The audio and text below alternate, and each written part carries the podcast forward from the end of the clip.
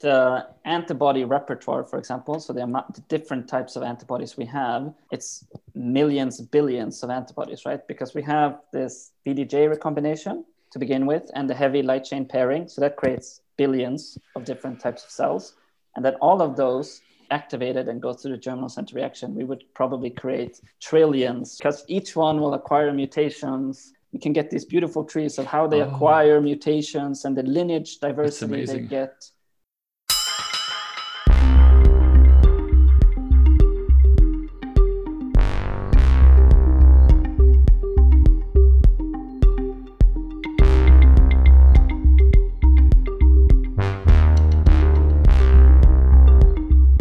Hello and welcome to this week's episode of Further Research Needed, the comfy sweatpants of science communication. We are the podcast with straightforward questions and not so straightforward answers. My name is Jan-Philipp Reising, and as usual, I am joined by my lovely co-hosts, Christopher Wood and Hannes Feurer. And on top of that, we have a very special guest and dear friend of mine today, Sebastian Ohls, and very welcome to the podcast. Thank you. So today, the question we're asking is, are antibodies overpowered? And the reason we're talking about this is that Sebastian and I had a very interesting conversation a couple of weeks ago, and he legit blew my mind. So I thought it would be a good topic to talk about. I thought I knew how antibodies worked and how they came about, and it turns out I don't. So I figured it's not just me that struggles with this. And in light of the current pandemic, I think it's a good idea to actually know how antibodies work, since it has a huge influence on our current life. I think we should start with just Sebastian telling us a bit about what he's doing. So what are you up to these days? Lots of problems in the lab, but in general, so the research I do is can be summarized in vaccine immunology. Basically how vaccines work, right? So I think it's quite telling right now, like there's a lot of coronavirus vaccines, and I think the public will know a lot more today than ever about vaccines, and especially that there's different vaccine technologies. And that's what we study. So as you may have heard, there's like all these different vaccine platforms, adenovirus, mRNA, protein, and that's what we study. We want to know how these different platforms, what effects do they have on our immune system, and what kind of immune response do they elicit, so that sort of later on we can actually perform a rational vaccine design and say, we want this type of immune response, then we know this is the type of vaccine we should use. And not like we've done now for the coronavirus, for example, that we try all of them at the same time and just see which one works best, right? There's not been that much, like there's been some type of rational design into the coronavirus vaccines that we had, but it's not been like, we're still throwing every single platform we have at the virus to see which one works out best. But we're trying to understand how do these different platforms work, and how can we more rationally use them in the future and design the vaccines that actually elicit the response that we want, and that would be protective, for example. That's pretty fucking cool, I would say, right now. Cool. Yeah. Pretty in demand. So what is it you do like actually in the lab? Like what are the kinds of experiments you do? Just that we get an idea. Yeah, so we do a lot of preclinical vaccine research. So that means that we test vaccines in animal models. But we also now, more recently, also do some clinical research where we teamed up with other researchers to study vaccines in humans. And we will be doing that now for the coronavirus vaccines that are being rolled out in Sweden, for example. But more importantly, we do a lot of animal research. Basically, we test vaccines in animal models, and we basically look at almost every aspect of the immune response that the vaccine elicits. So we look at early time points, like hours or days after vaccination, what happens. Usually this is in blood. And then we study how the adaptive immune response develops over time. So our antibodies and T cells and so on. And we look at not only the magnitude of the response, because that's a key part of any vaccine, but the durability. And if we can find any like correlation between the early response and the late response. I guess we can summarize it like that. But we also do some mechanistic stuff, for example, that we look at We can fluorescently label vaccines and give them to animals, and then we can actually track which cells they interact with in the muscle or in the skin and in the draining lymph nodes where the vaccines go, to see how all of those things develop and how that correlates with the response you actually get later with the antibodies and T cells and so on. Sebastian, is there a specific disease that you look at, or is it specifically bacterial, viral? Is there any? That's a very good question. And to be very blunt about it, we don't really care about the disease.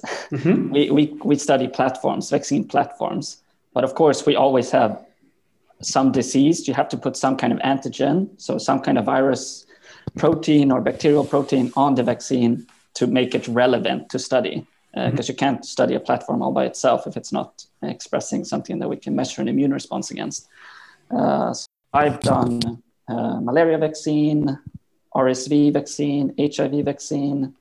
Others in the group have looked at Bordetella pertussis, coronavirus, influenza, rabies. We do all kinds of things. But we study different platforms, more specifically, like mRNA vaccines, like protein nanoparticles or liposome particles or live attenuated bacterial vaccines and so on.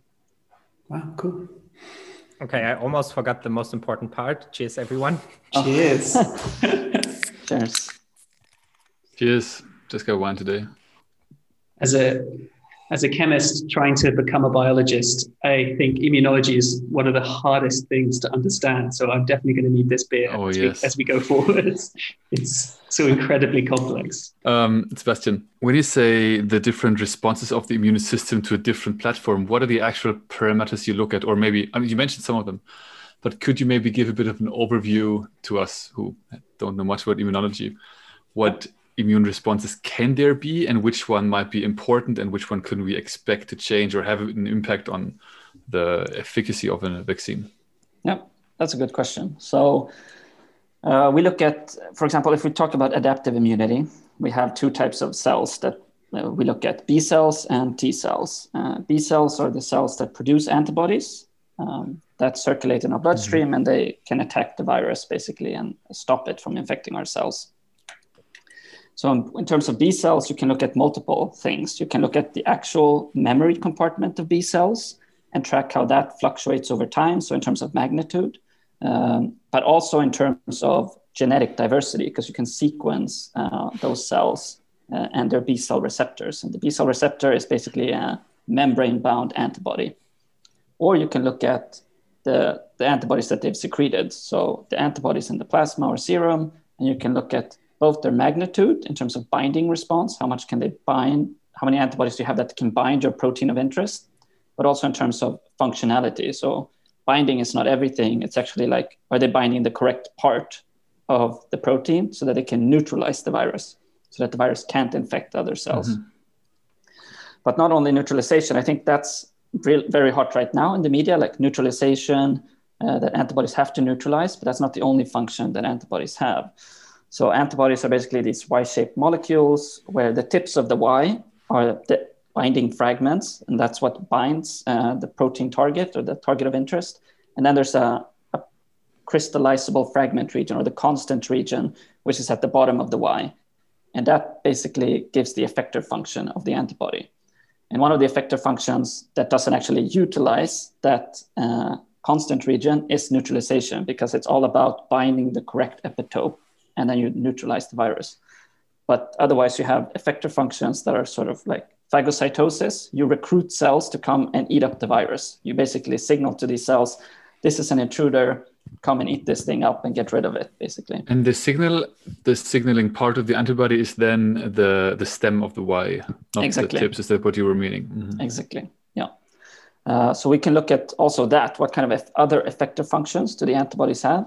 But something that I look at in particular is not only how much of the binding response do we have, how many antibodies do we have, but where are they binding? We try to map exactly where on the protein are they binding, which is basically, and if you look at a protein, it has different regions on a protein, and those in immunology are called epitopes. So antibodies bind different epitopes. And we can look at which epitopes are being targeted and the magnitude of the response to these different epitopes. How does it happen that that on the same vaccine, the same proteins that is being delivered in a vaccine, that so many different antibodies are being produced? Is it, do we produce all sorts of different ones, or do we produce one different one per like exposure, or how does this happen? Yeah, we create like hundreds or thousands of different ones. So now when I take an influenza vaccine against one specific strain, which we don't, but like, or we'll say HIV or something, or it's one specific strain, I will produce thousands of like factually different proteins, antibodies against this target. Yes, exactly. Huh. Influenza is a bit more difficult. There's like other problems with like immunodominance of certain epitopes in influenza, so I won't get into that. But yeah, HIV or other diseases, yeah, you create a polyclonal response, many different antibodies. Oh, yeah. Polyclonal means something. We learned this in high school. Now it's coming back 10 years later. Yeah. So maybe then we can go back a bit to the beginning. We talked a lot. We're talking a lot about B cells now. So we can rewind a little bit. So B cells are like basically, where does all this diversity come from? Like, how do we get a polyclonal response? Well, that's because B cells are highly diverse. So we're pumping out B cells from the bone marrow constantly. Each B cell is unique or almost unique, and they're unique because we have something called VDJ recombination. So, and that's basically a way to use our very limited genome, basically, to create as many different variants of B cells as possible, so that we can have a very good set or a very broad set of precursors that will be able to react to anything that gets thrown at our immune system. So this was, Phil teased us with this fact last week, and I'm really intrigued with this. So we have a section of our genome that like has a lot of different variations per different cell in it.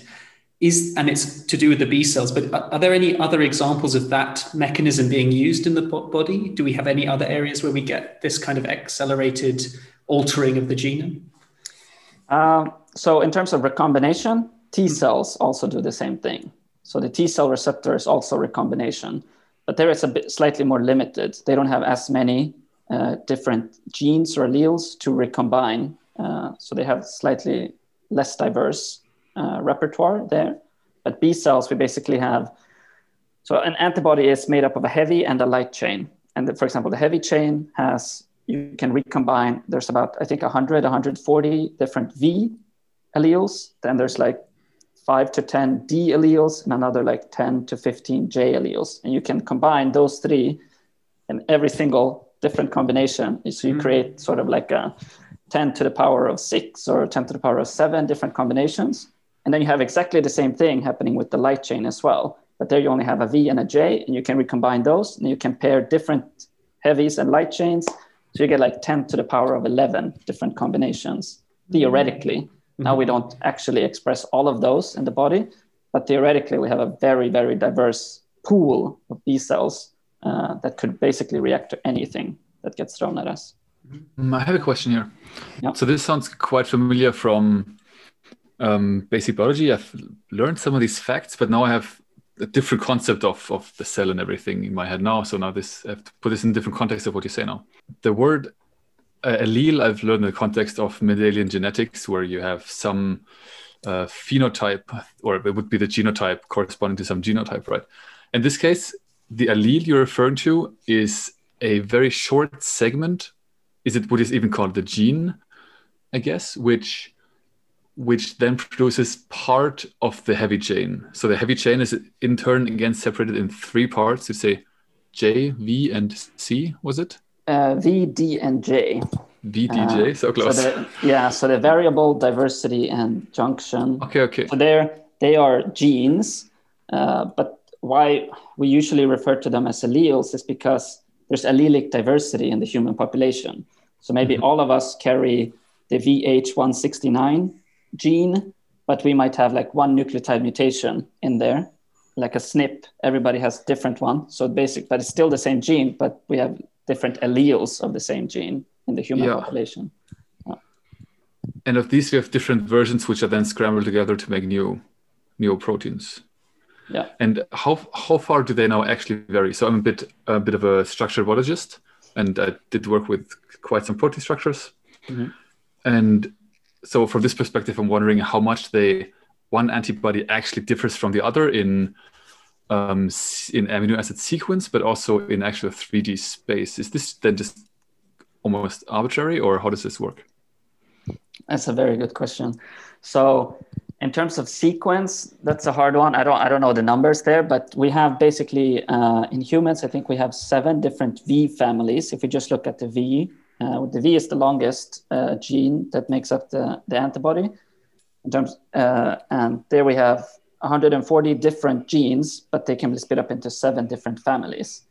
And those families are more similar than with genes that fall into the same just family by sequence. Are more similar by sequence, exactly. Mm-hmm.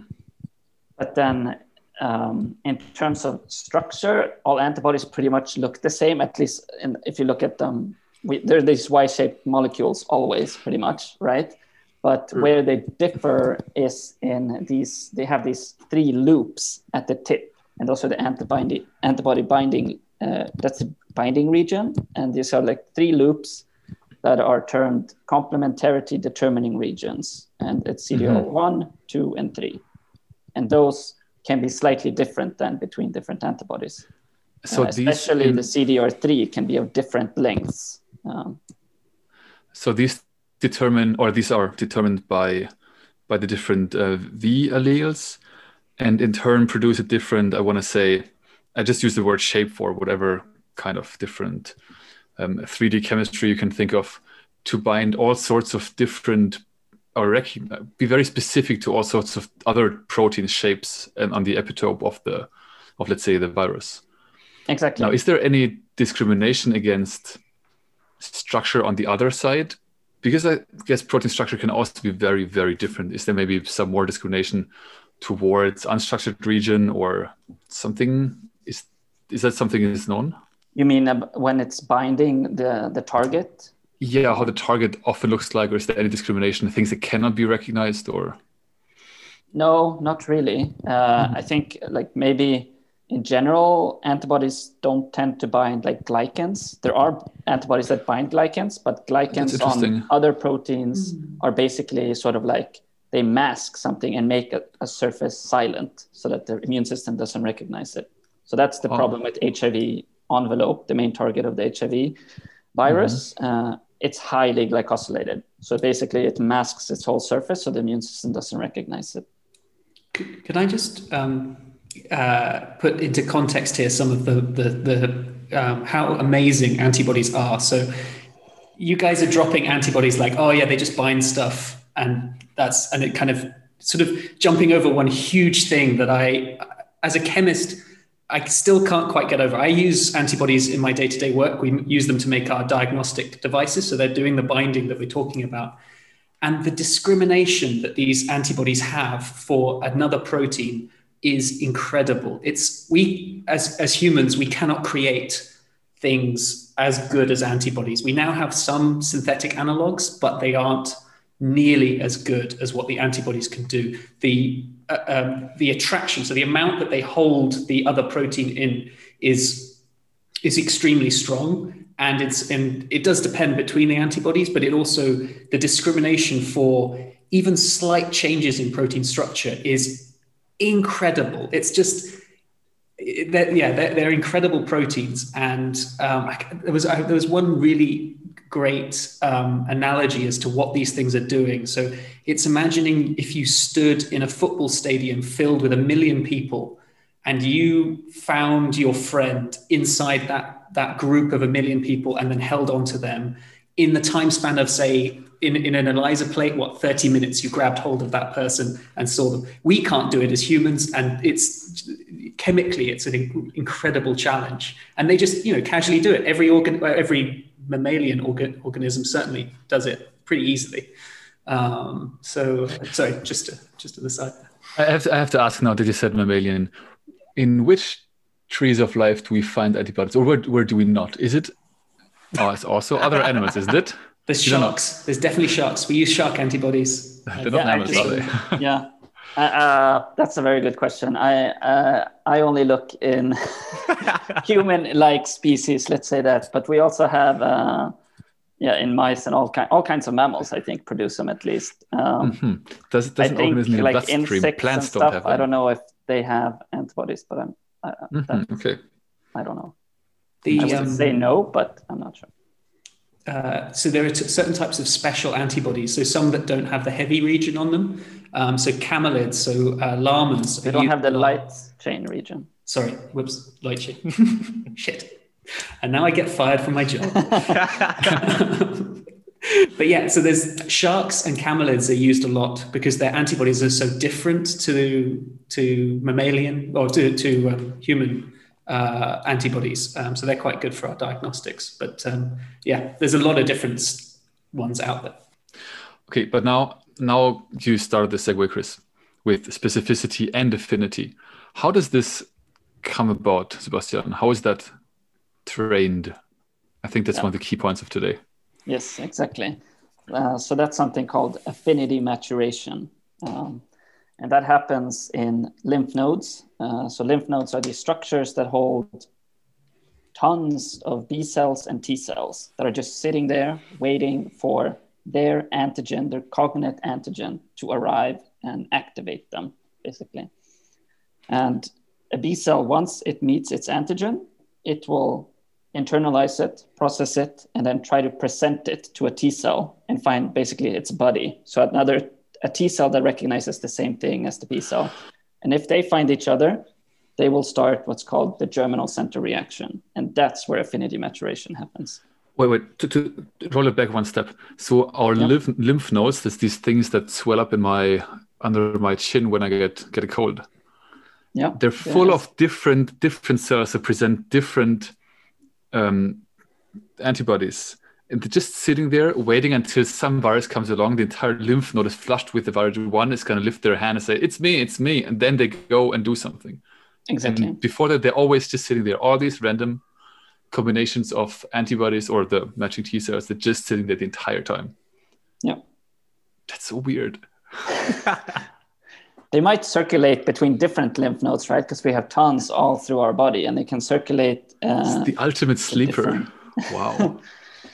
But it's never just like one B cell that reacts to something that arrives, right? Because a protein has multiple different epitopes. So you'll have multiple different B cells react to the virus that comes in, for example, to the lymph node. So multiple different cells will react and they will all go into basically the germinal center reaction, which is sort of like a school. And that's where affinity maturation happens. And in the germinal center reaction, we can divide it up into two zones, something we call the dark zone and something we call the light zone. And the dark zone, it's termed as dark because when you do like immunohistochemistry stainings, it's very, very dense in cells because that is where cells are proliferating. So B cells are basically proliferating like crazy in this dark zone and dividing. And every time they divide, they're acquiring mutations. Jan, you have a question? So just to like one step back, we are sitting in the lymph node. There are all these B cells and they all produce one type of antibody, right? Yep. They're just waiting for their whatever target to come along. Now we get infected with COVID maybe. So we get some kind of antigen that is getting close by. And then the B cell that binds that target, that one starts proliferating, correct? Yep. So it's not all the B cells, it's just the ones that find their target, correct? Exactly. They have to find their target, but they also have to find their friend. They have to find the T cell because the T cell has to give them the signal to proliferate. So that's sort of like one of these control mechanisms that we have in the body. So we don't get just random proliferation all the time of our cells. They have to find another cell that has also been activated. The T cell also has to been activated. They find each other and then they give each other the correct signals to start the germinal center reaction and start to proliferate. Okay. So then we get more and more of the same types of B cells that find their target, and then? Exactly. So it's clonal proliferation. So one B cell will make basically daughter cells but each daughter cell will be slightly different from the original cell because they are trying to become better at binding their target. And they do this by inserting mutations or by making mutations in their antibody genes. So in these VDJ genes, they are inserting mutations, either insertions or deletions, or actually just changing some nucleotides to try to get better affinity. But this is basically random. So it's evolution at a small scale because they're... So that means we have in this replication process, so what our body all the tries to correct DNA damage all the time. And there we have a set of proteins that work on DNA, nucleases, I think we call them, who only in this very specific region keep making mutations, cutting out nucleotides, inserting a different one, completely random, but specified to these alleles, not in other parts of the genome. That would be detrimental. Exactly. And do you know how this is specified to this region? Is there... how does that work? Yeah, there's a certain enzyme, and it's not like... I haven't studied that very well, but it's not completely known, I think, exactly how it's working, but the enzyme is called AID, so activation-induced cytidine deaminase. So basically it attacks just one sort of nucleotide, and then the DNA repair mechanism will just switch that out to a random other nucleotide. So, and that's how the changes occur. And this AID has some kind of, like, it finds some kind of motifs in these regions to make those That's fascinating. The thing I'm intrigued with, you said that they're trying to find better affinity. How does the body measure that affinity? Like, where does that sense of bindingness come from? Or... Yeah, that's a very complicated story, but I'll try to explain it now. And there's still a lot of research being done here because it's not fully understood how we are acquiring, like, or how the body knows that you have better affinity, right? Mm. But it's basically competition. It's survival of the fittest, basically. Mm-hmm. So it's Darwinian evolution. So basically in the dark zone, we're proliferating, we're creating all these different daughter cells that are acquiring mutations, trying to get better, but they don't know that they're getting better or not, right? Because they're introducing random mutations in their antibody genes. And some of these mutations, or the majority of them most likely, will be deleterious, and maybe the antibody is not produced correctly, so it can't bind anything. And then that B cell will have to be told to die because it hasn't acquired a good mutation. Brutal. Yeah, we lose a lot of cells this way. It's basically the majority of cells will die in this reaction because they have not gotten the correct mutation. Mm-hmm. And this is all based on competition. So in the dark zone, they're proliferating, right? And then once they feel like they have proliferated enough or gotten correct, we don't know what signal tells them to go over to the light zone, but they move over into the light zone. And in the light zone, you have two different cells that they will interact with. One of them is follicular dendritic cells. And they are specialized at capturing antigen and just retaining antigen on their surface for B cells to interact with. So B cell will go to this follicular dendritic cell and try to grab a hold of its antigen. And that's where the first type of competition happens, because the higher affinity you have, the easier it will be for you to grab that antigen from the follicular dendritic cell in competition with other cells that are also trying to grab it. The higher affinity, the more of that antigen you will grab from the follicular dendritic cell. Once you've grabbed that antigen, the B cell internalizes it and presents it on MHC class 2. So this is antigen presentation. You process a protein into peptides, and then you present these on these molecules called MHC. And MHC class 2 is what interacts with CD4 T cells, T helper cells. And they are the T cells that also sit in the follicle and that give you the survival signal or tell you to die. This is a metaphor we should not translate to humans. This is very brutal. I'm already writing like a sci-fi book based on... It's like, I suppose it is the Hunger Games, but based on immunology. Yeah. But yeah, cool. So this is where the second part of competition happens, because these T cells that are in the follicle are limited. There's only a couple of them, and they are very stingy in giving away the correct survival signals. So the other way that you can compete for their attention is to present as much as possible on your surface. And so then the more antigen you were able to grab to start with, the more you can present on your surface, and the easier it'll be for you to get the attention of those T cells and the correct survival signals. So that's how our body knows that affinity is improving, because you were able to get more of the antigen, you must have better affinity. Then you will get the correct signal. And here we don't know how the T cell differentiates, because the T cell can tell you basically three different things. It can tell you that, no, you have the wrong affinity, go die, and get rid of that specific clone.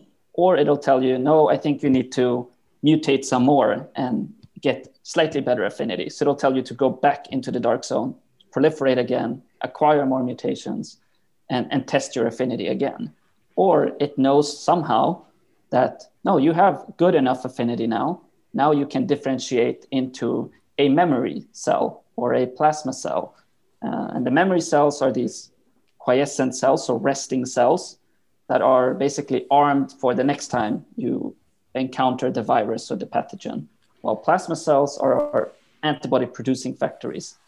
All they do is churn out that single antibody that they have, their B-cell receptor. They just churn that out into the bloodstream so that we have antibodies that can recognize the pathogen the next time it comes around. And there, again, we don't know which signal tells that B cell to become a memory or plasma cell, and how does that T cell know to differentiate between which of those cell types you should become. Can we quickly go back to the other checkpoint? Yes. Now, I had to think quite hard about this, and you lost me a bit in the process of what you were doing after.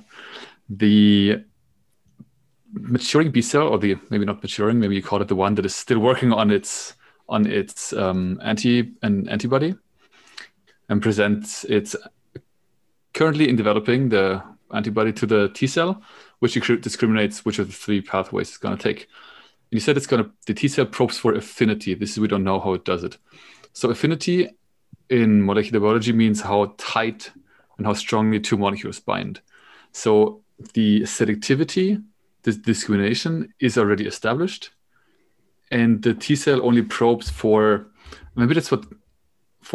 Maybe that's what was so fascinating to Chris, and so is it to me, how a molecule can probe such a property, because the way we probe these are, I'm just assuming, very different with maybe ELISAs or other techniques. So is there any, I have no idea how to start thinking. The models I hold of cellular and molecular biology in my head are not sufficient to even come up with any idea for this. So they're not actually...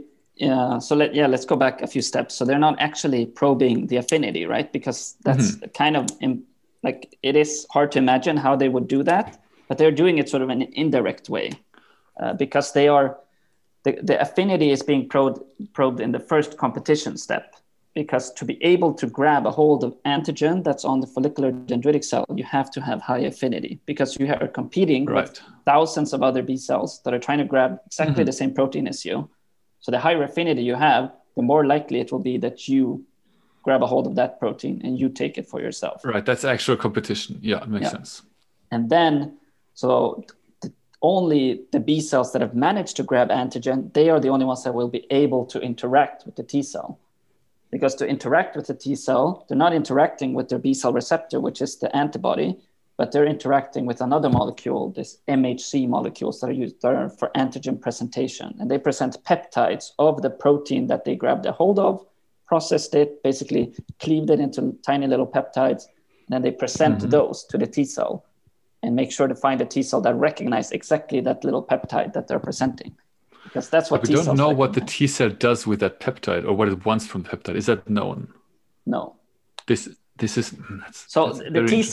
T cells recognize with their T cell receptor, they recognize peptide strings that are presented on MHC molecules. And there's two types of MHC molecules. There's class 1 and class 2. Class 1, every cell in our body can present peptides on class 1.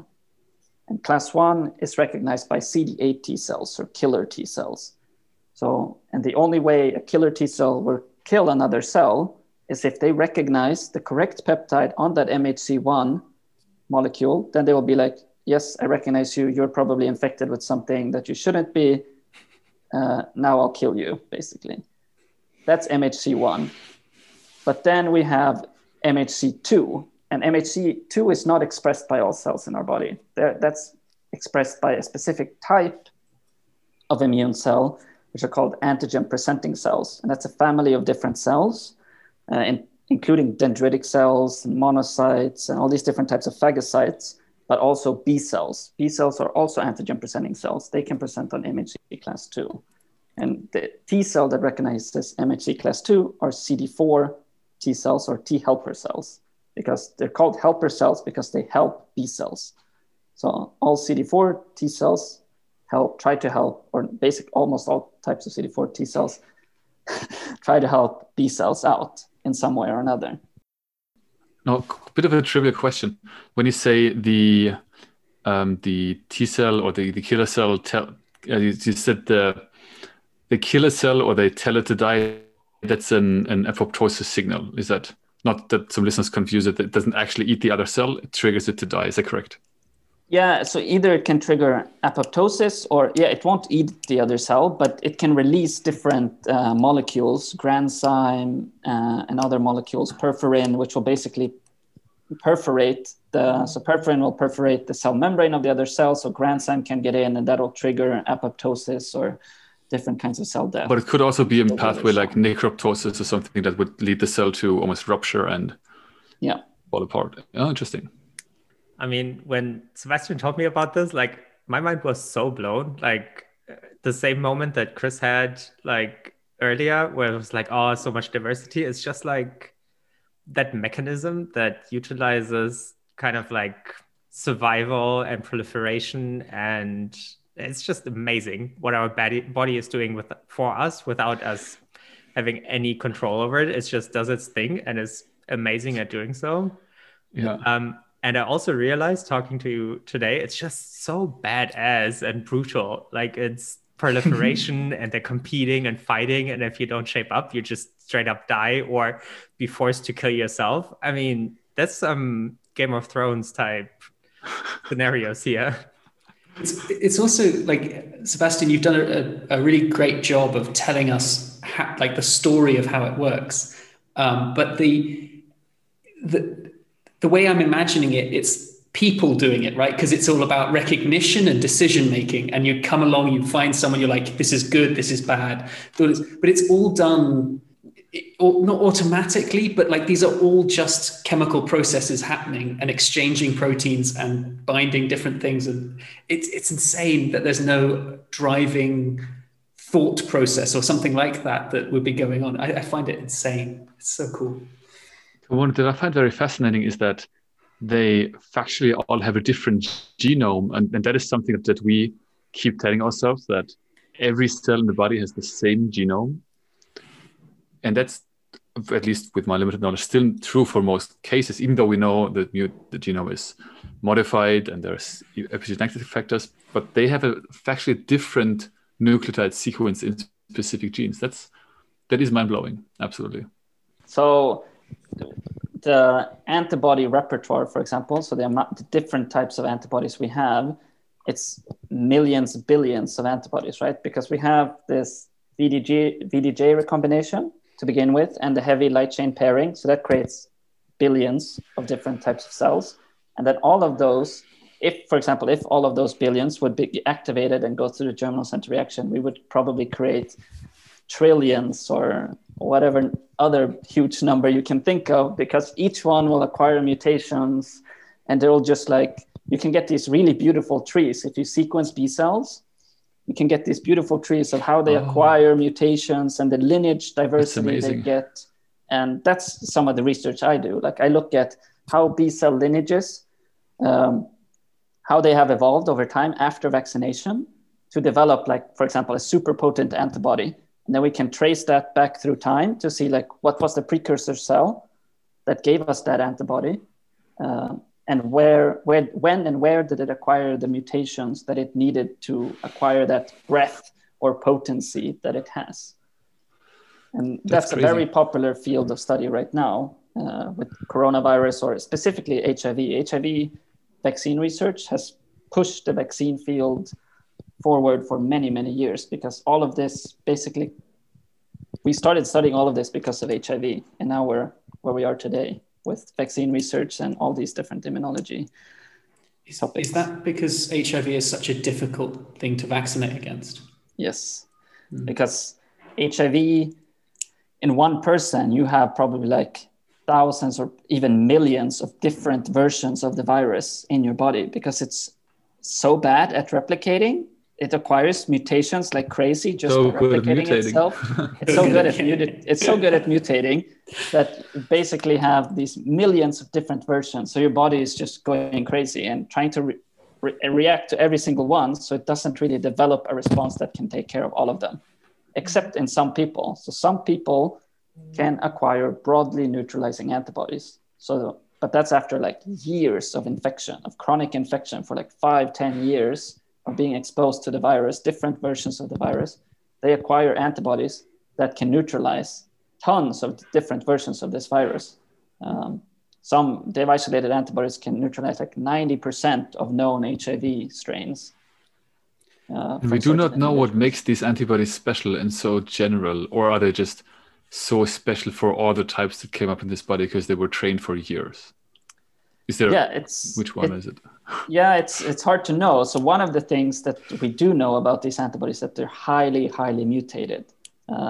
So if you think about vaccine-elicited antibodies, you can think about that we acquire maybe like 20 mutations per antibody that we can find after vaccination. While these people that have been chronically infected, they have hundreds of mutations in any single antibody.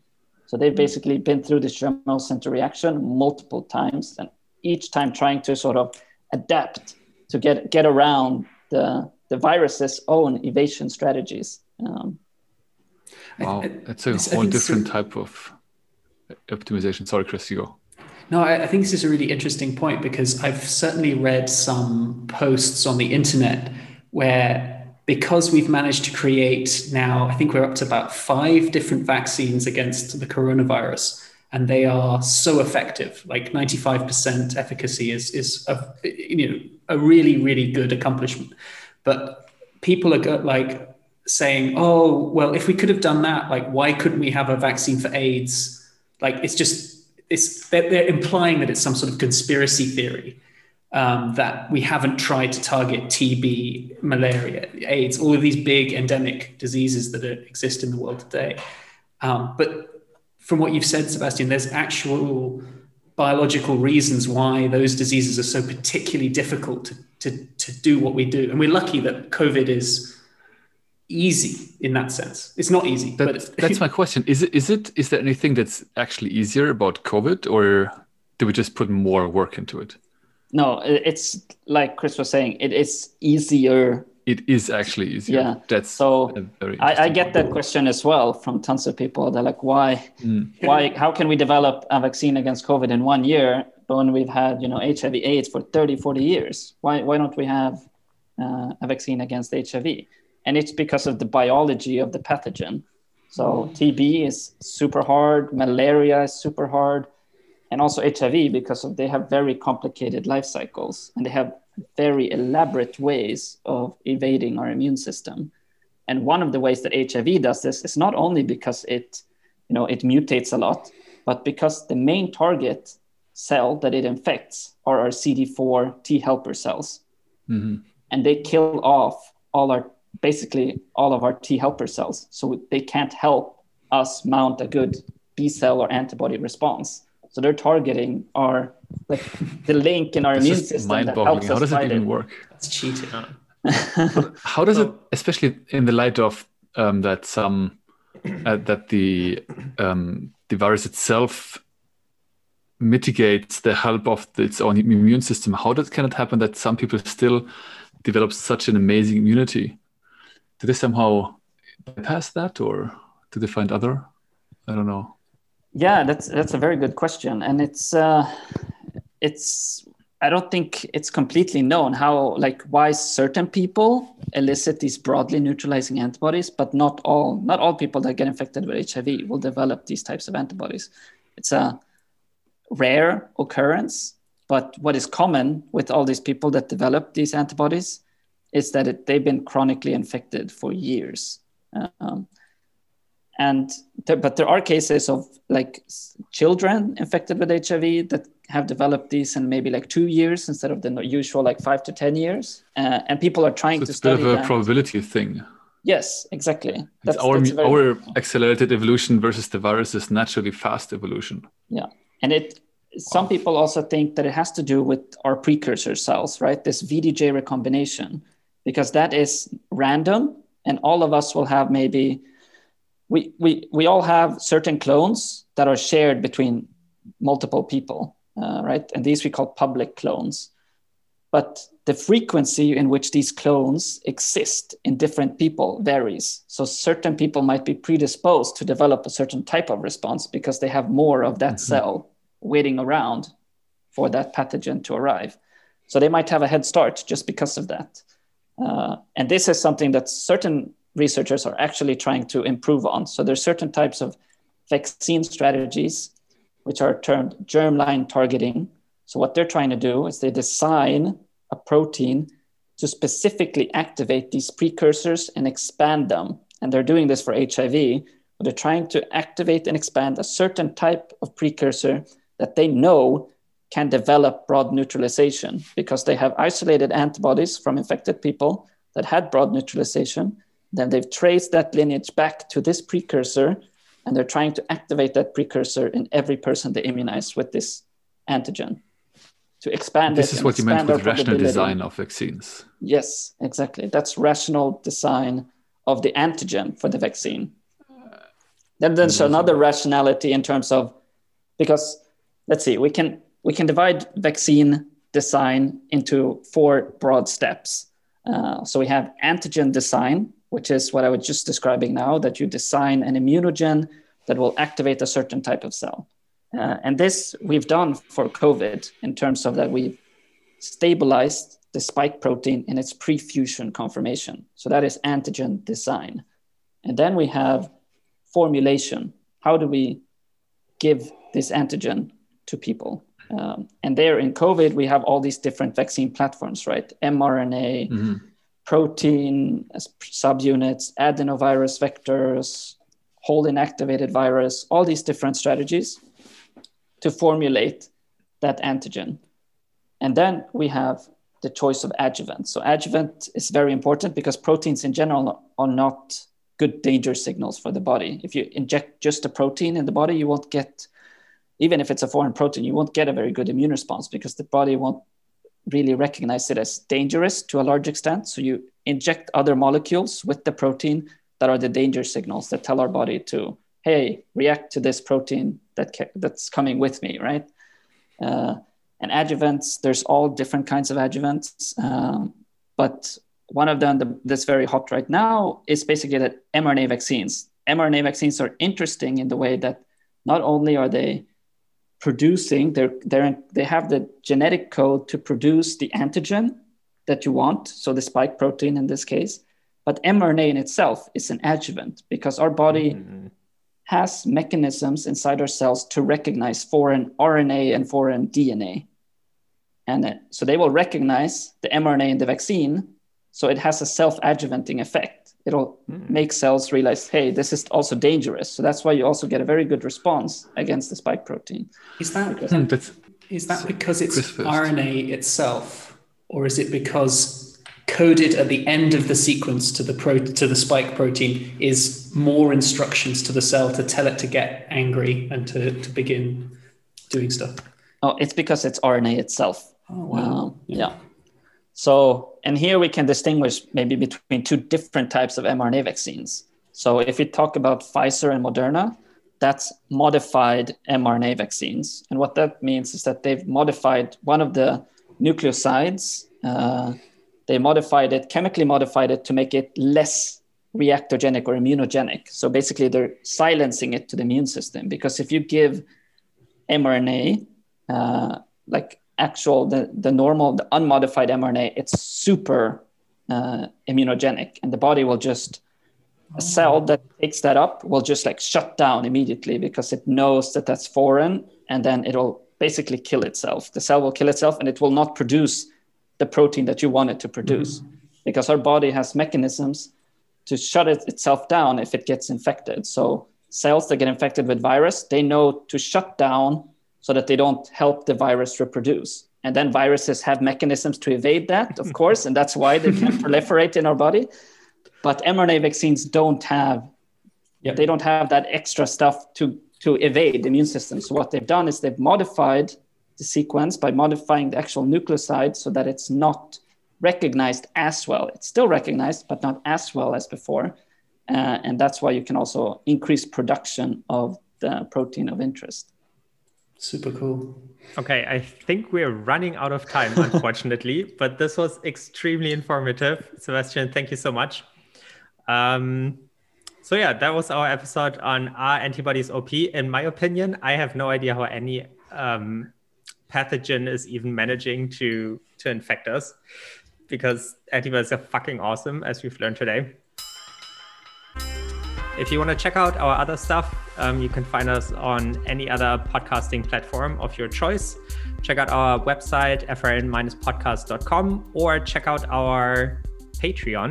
So maybe if we have some more questions for Sebastian and he's willing to spend some more time, you can find the rest of this talk there, and see you in 2 weeks.